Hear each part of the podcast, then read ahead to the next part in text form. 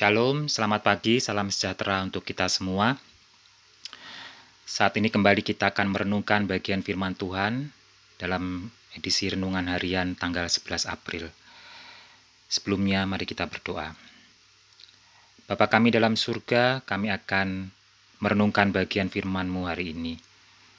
Urapi hambamu yang akan menyampaikan firman-Mu dan berkati bagi setiap kami di mana pun berada yang mendengar renungan harian ini. Dalam nama Yesus kami telah berdoa dan mengucap syukur. Amin.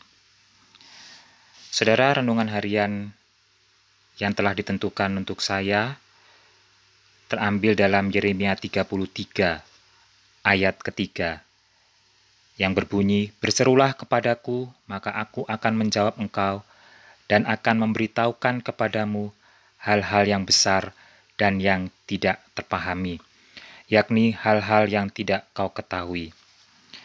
Jadi beberapa hari yang lalu, eh, Saudara Santana WA kepada saya untuk minta tolong menyampaikan firman Tuhan. Eh, saya bilang, terambil di mana Yeremia? Nah, ada positifnya juga ya. Akhirnya saya bisa membuka-buka firman Tuhan yang memang sangat jarang saya membaca kitab suci. Jadi otomatis saya harus membaca tentang kisah Yeremia, bagaimana latar belakangnya. Dan memang sungguh luar biasa bahwa Yeremia ini dikenal nabi yang sangat patuh kepada Tuhan.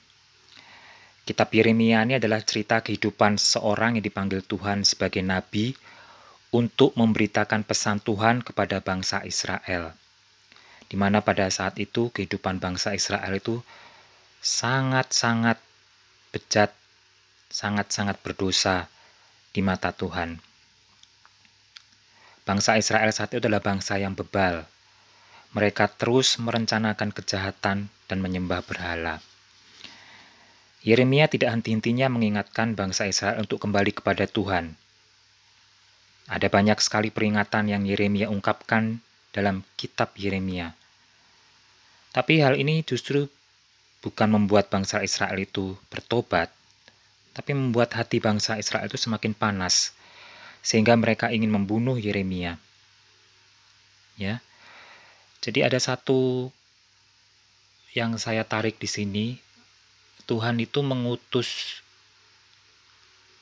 eh, orang-orang itu untuk maksud yang mulia, tetapi diakhiri dengan kehidupan yang sangat tragis, ya, dengan penyiksaan lah, seperti contoh Yohanes dia harus dibunuh oleh Yohan, oleh Herodes, Efesus dia harus mati disalib, termasuk dengan Yeremia ini. Justru berkali-kali dia ingin dibunuh, karena dia menyampaikan kebenaran firman Tuhan untuk menyadarkan bangsa Israel saat itu.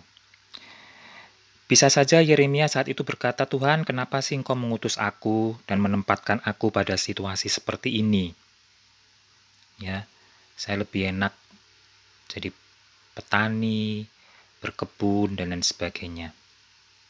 Kenapa justru saya e, diperhadapkan seperti ini? Nah, satu hal lagi Tuhan itu selalu ingin saya dan saudara atau murid-muridnya saat itu untuk tidak berada di zona nyaman atau istilahnya comfort zone. Dia ingin kita bertolak, dia ingin kita menjadi muridnya untuk melihat mujizat atau melihat melihat hal yang Tuhan akan lakukan secara luar biasa saat dia e, menjalankan proses kenabian, proses menjadi murid, atau proses menjadi pengikut Tuhan seperti kita saat ini. Nah, seperti Yeremia mungkin saat ini kita diperhadapkan dengan berbagai hal tekanan. Ya, kalau kita aplikasikan saat ini bagaimana tekanan itu luar biasa ya. Pengaruh ekonomi, harga minyak goreng naik, biaya pendidikan. Mungkin juga kita saat ini ditekan oleh kesehatan kita, rupa-rupa macam penyakit, dan lain sebagainya. Itu membuat kita sangat khawatir dan kita meratap kepada Tuhan. Nah, pagi hari ini dalam Yeremia 33 ayat 3 kita dibukakan mata rohani kita untuk kita berseru kepada Tuhan karena Tuhan akan menjawab setiap seruan kita. Seperti yang telah dilakukan oleh Yeremia. Nah, Yeremia ini disebut juga dengan nabi peratap karena dia eh, selalu berkeluh kesah meratapi kepada Tuhan bagaimana kehidupan bangsa Israel saat itu.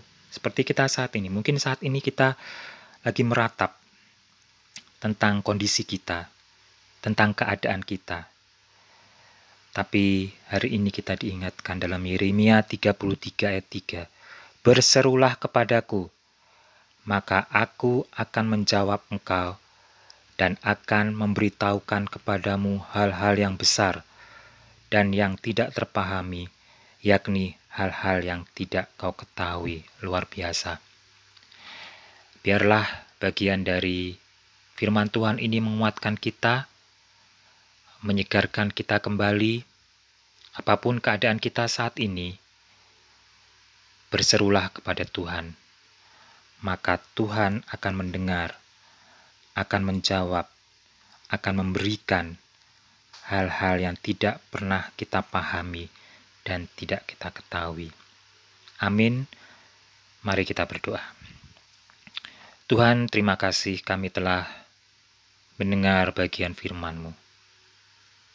Terima kasih ayat ini telah menyapa kami di tengah-tengah kondisi kami yang saat ini penuh ketidakpastian, penuh dengan tantangan seperti kisah Yeremia beribu-ribu tahun yang lalu. Saat ini kami pun mengalami. Tapi satu hal Bapa, kami memiliki Allah yang lebih besar. Kami memiliki Allah tempat kami meratap untuk berkeluh kesah. Dan kami bersyukur Engkau pasti menjawabnya.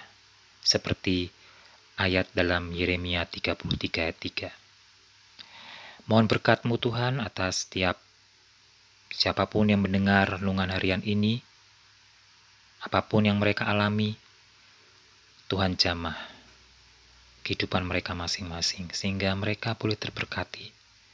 Kembali kami boleh memiliki semangat untuk menjalani kehidupan ini di dalam Engkau. Ini doa kami Bapa. Dalam nama Yesus kami telah berdoa dan mengucap syukur. Amin.